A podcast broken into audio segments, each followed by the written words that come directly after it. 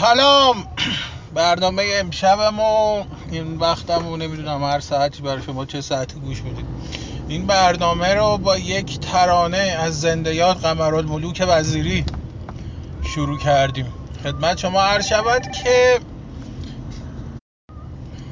امروز یه مطلبی بگم براتون، یه کوچولو، حالا تا ان شاءالله که یه فتح بابی کنیم و بعد بریم جلو.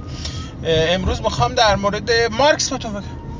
کارل مارکس مارکس یکی از بزرگترین شخصیت‌های تاریخه، یکی از بزرگترین فیلسوفان تاریخه. میگن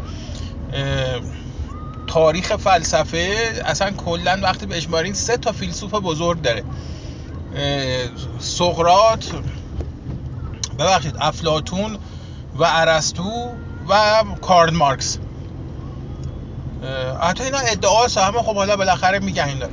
خدمت شما عرض شود که این آقای مارکس وقتی که زندگی واقعیشو میخونید میبینید اون چیزی که در مورد فلسفه میگه، در مورد تاریخ میگه، در مورد اقتصاد میگه و اون چیزی که بعدها اسمشو گذاشتن کمونیسم، این به دو دوره تقسیم میشه زندگی این مرد. یکی در دوره جوانیه، اون موقعی که در آلمان زندگی میکنه و سپس به فرانسه میره، دوره پرشوری و جوانی و انقلابیگری و نوشتن مانیفست کمونیسم و غیر و ذالک. و حاصل کار این دوره از زندگیش این بود که تصور میکرد که فیلسوف انقلابه و میتونه که جنبش های جهانی به وجود بیاره. اتفاقا در این تصورش چیز به کمک زیادی بهش کرد. انقلاب انقلاباتی که در تمام سراسر اروپا در دهه هزار و هشتصد و چهل هزار و هشتصد و پنجاه صورت گرفت، مارکس فکر میکرد که این بوده که موجب این انقلابات شده. اندیشه های کمونیسم را اینجا بود که تبیین کرد و خیلی در موردش نوشت، خیلی در موردش گفت و خودش هم تصور میکرد که رهبر انقلاب میشه. رفت پاریس که اونجا رهبری انقلاب رو در دست بگیره، اما خب نشد. تا این زمان یک وجه, وجه از زندگی مارکس رو داریم. وجه دوم زندگی مارکس از اینجا به بعد شروع میشه، یعنی از وقتی که مارکس رفت به لندن. در لندن زندگی بسیار بسیار سخت و فقیرانه و چی بهش میگن با ریاضتی رو گذروند. همسرش زحمت زیادی میکشید، خودش مجبور بود کار زیاد بکنه، حتی کار نمیکرد، بیشتر مینوشت. و دیگه خدمت شما عرض شود که کسی که در این مقطع زمان به فریادش رسید یه فرزند یه بورژوایی بود ثروتمندی به نام فریدریک انگلس. انگلس فرزند یه کارخونه دار بود، فرزند یه کارخونه داری بود و دقیقاً مطالبی رو این دو نفر بعدها با هم نوشتن که اگر خب حالا امروز نگاه کنیم می‌بینیم ضدیت تام داره با همون کارخونه داری، اصل سرمایه و نمیدونم استثمار کارگر و غیره و ذالک. من امشب نمیخوام از فلسفه اینها حرف بزنم، اصلا نمیخوام در مورد چپ صحبت کنم. من فقط میخوام یه خیلی کوتاه اگه بتونم براتون از زندگیش مارکس بگم، اصلا خیلی خیلی جمع و جور و خیلی به صورت زیپ شده. حالا علتش هم اینه که ما داریم همجوری حرف میزنیم، ما نه حرف آکادمیک میخوایم با هم بزنیم، نه میخوایم حرفای سنگین بزنیم، نه میخوام وارد وادی واژه‌های پیچیده بشم که هم مخاطبم رو گیج کنه هم من مجبور بشم مثلا ساعتها و ساعتها حرف بزنم. به قول اسپانیا دارم حالی باری براتون میگم.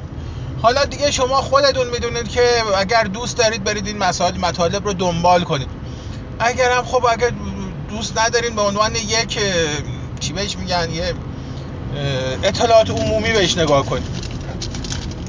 اما تا اینجا رو گفتم که مارکس رفت به لندن. در لندن توی منطقه خیلی فقیرنشین مجبور شد زندگی کنه و در همون منطقه محروم و فقیرنشین بود که خورد به تور انگلس، حتی انگلس رو قبلا هم میشناخته، اینا هم دیگه رو میشناختن. در زمانی که در پاریس هم بود انگلس باش بود. اما حالا این آقا رفت اونجا و در انگلستان شروع کرد به نوشتن، نوشت نوشت و نوشت و نوشت و کم کم وضع زندگیش عوض شد. کار یه زمانی کار به یه جایی رسید در زندگی مارکس که انگلس گفت که بابا جان باید اجازه بدی من برم. گفت کجا میخوای بری؟ گفت میخوام برم تو کارخونه بابام یه ذره دیگه کار کنم، پول جمع کنم بیارم دوباره با هم بر علیه ب... اه... چیز بجنگیم، بر علیه این سرمایه‌داری کثیف برام بنویسی با. اما بذار اول برم کار کنم پلو بابام یه ذره پولا رو جمع کنم دوباره بیام. و رفت رفت و اومد و خلاصه به مرور زمان زندگی مارکس بهتر شد. رفت توی منطقه خوب زندگی کرد که خونه بزرگ گرفت و در اواخر عمرش علاقه پیدا کرد به سرمایه گذاری در بورس، سهام هم می‌خرید. حالا اینا رو براتون میگم که حالا برای چی اینا رو دارم بهتون میگم. سهام هم می‌خرید، سهام خرید، سهام برایش سود کرد، پول در آورد و وضع زندگیش خوب شد.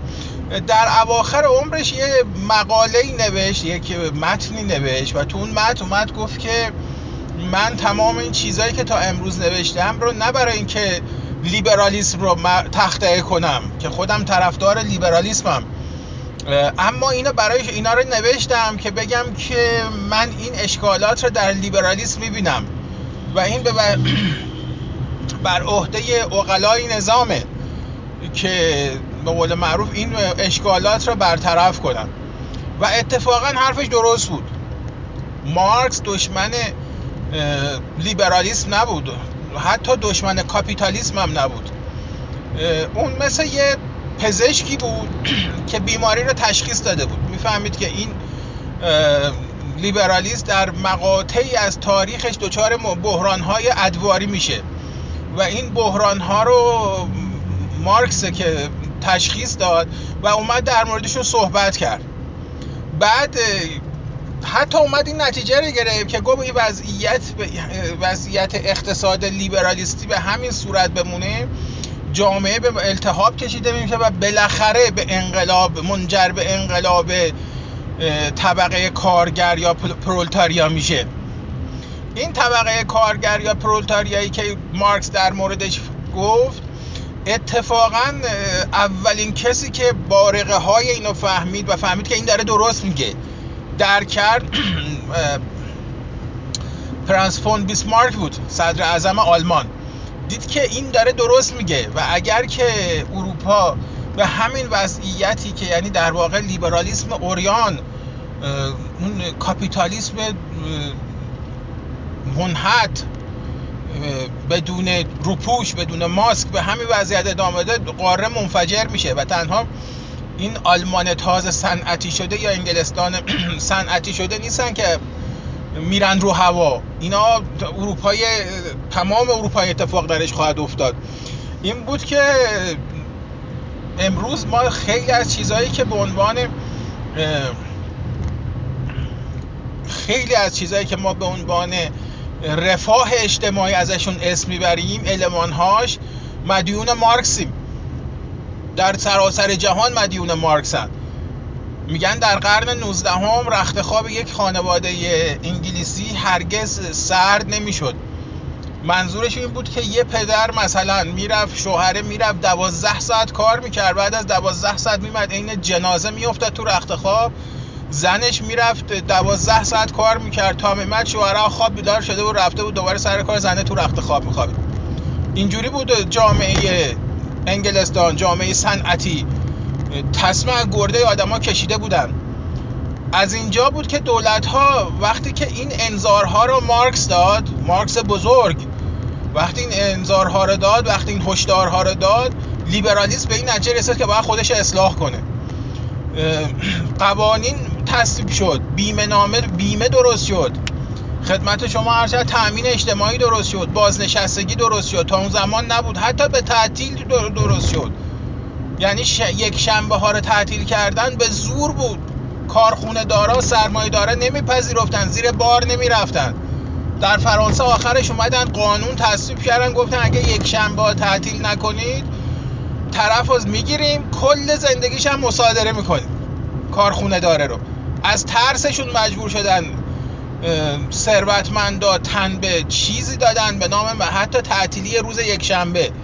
حالا دیگه شما حسابشو بکنید که مثلا برای تأمین اجتماعی، برای بازنشستگی، برای حقوق نمیدونم افزایش حقوق، از پول بابت اضافه کارو کردن، اصلا هشت ساعت کار کردن. تا اون زمان این همین چیزی بود که الان نئولیبرالیستا میگن. نئولیبرالیستا در دهه هفتاد وقتی اومدن ظهور کردن و هنوزم دنیا تو دستشونه، دارن مگه دارن چی میگن؟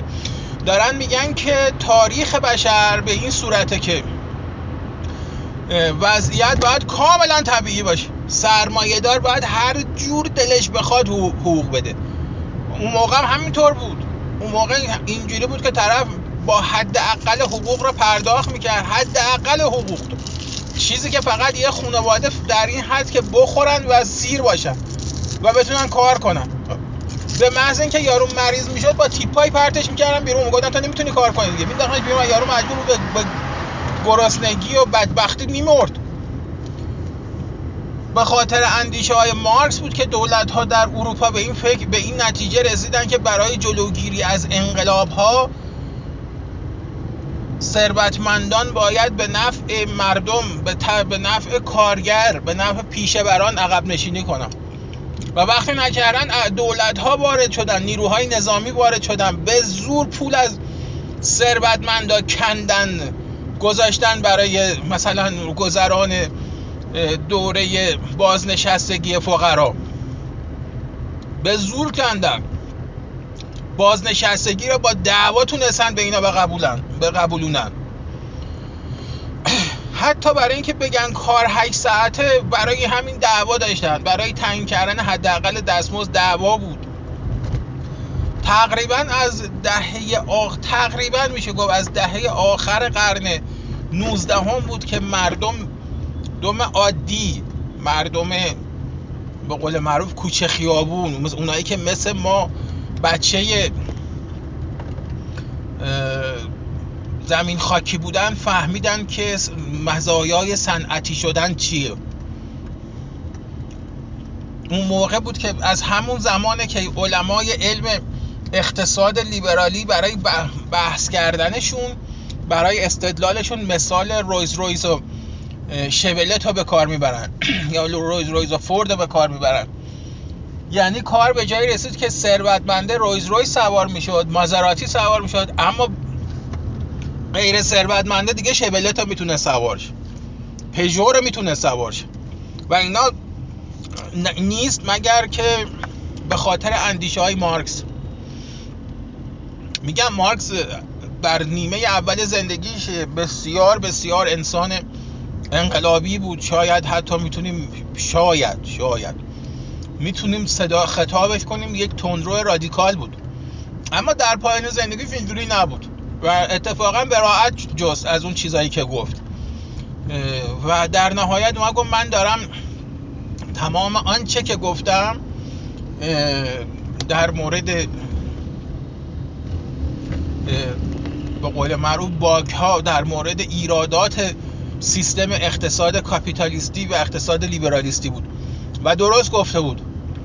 تا حد زیادی امروز هم هر بار که جامعه لیبرالیستی عودت میکنه به طرف لیبرالیسم اوریان، میره به سمت اقتصاد لیبرالیسم. من در مورد فلسفه لیبرالیسم حرف نمیزنم، من دارم در مورد اقتصاد لیبرالیسم حرف میزنم. وقتی عودت میکنه به طرف اقتصاد لیبرالیستی، اندیشه‌های مارکس که دوباره درخشش جدید پیدا میکنه، جلا پیدا میکنه، یک قنای دیگه‌ای پیدا میکنه.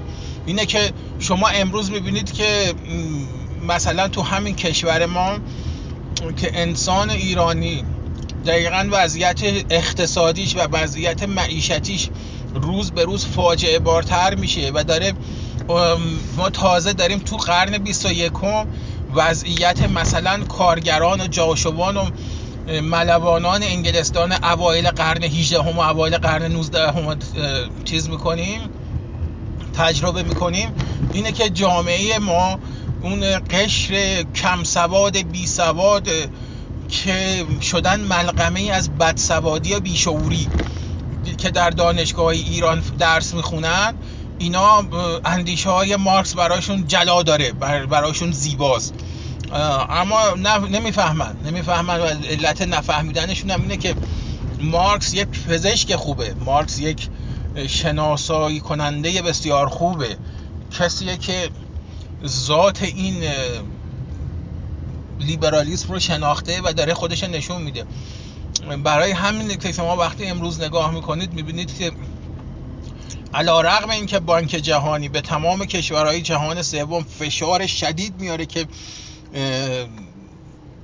لیبرالیسم رو و اونم نیو نیو لیبرالیسم رو که خودش به نوعی بازگشت به همون اندیشه های کثیف لیبرالیسم چپاولگر قرن هجده و نوزده برگردونه، اما در خود کشورهای مثل انگلستان، مثل امریکا، مثل فرانسه به شدت از قوانین انسانی در قالب چیزی به اسم حقوق بشر دارن دفاع میکنن و دولت ها هم پشتشن دولت ها هم پشتشن و ازش حمایت میکنن. فکر کنم امروز در مورد مارکس زیاد گفتیم دیگه، حالا بهتره، وقتمون هم تمومه، وقت شما رو هم زیاد گرفتم، ده دقیقه در مورد مارکس صحبت کردیم.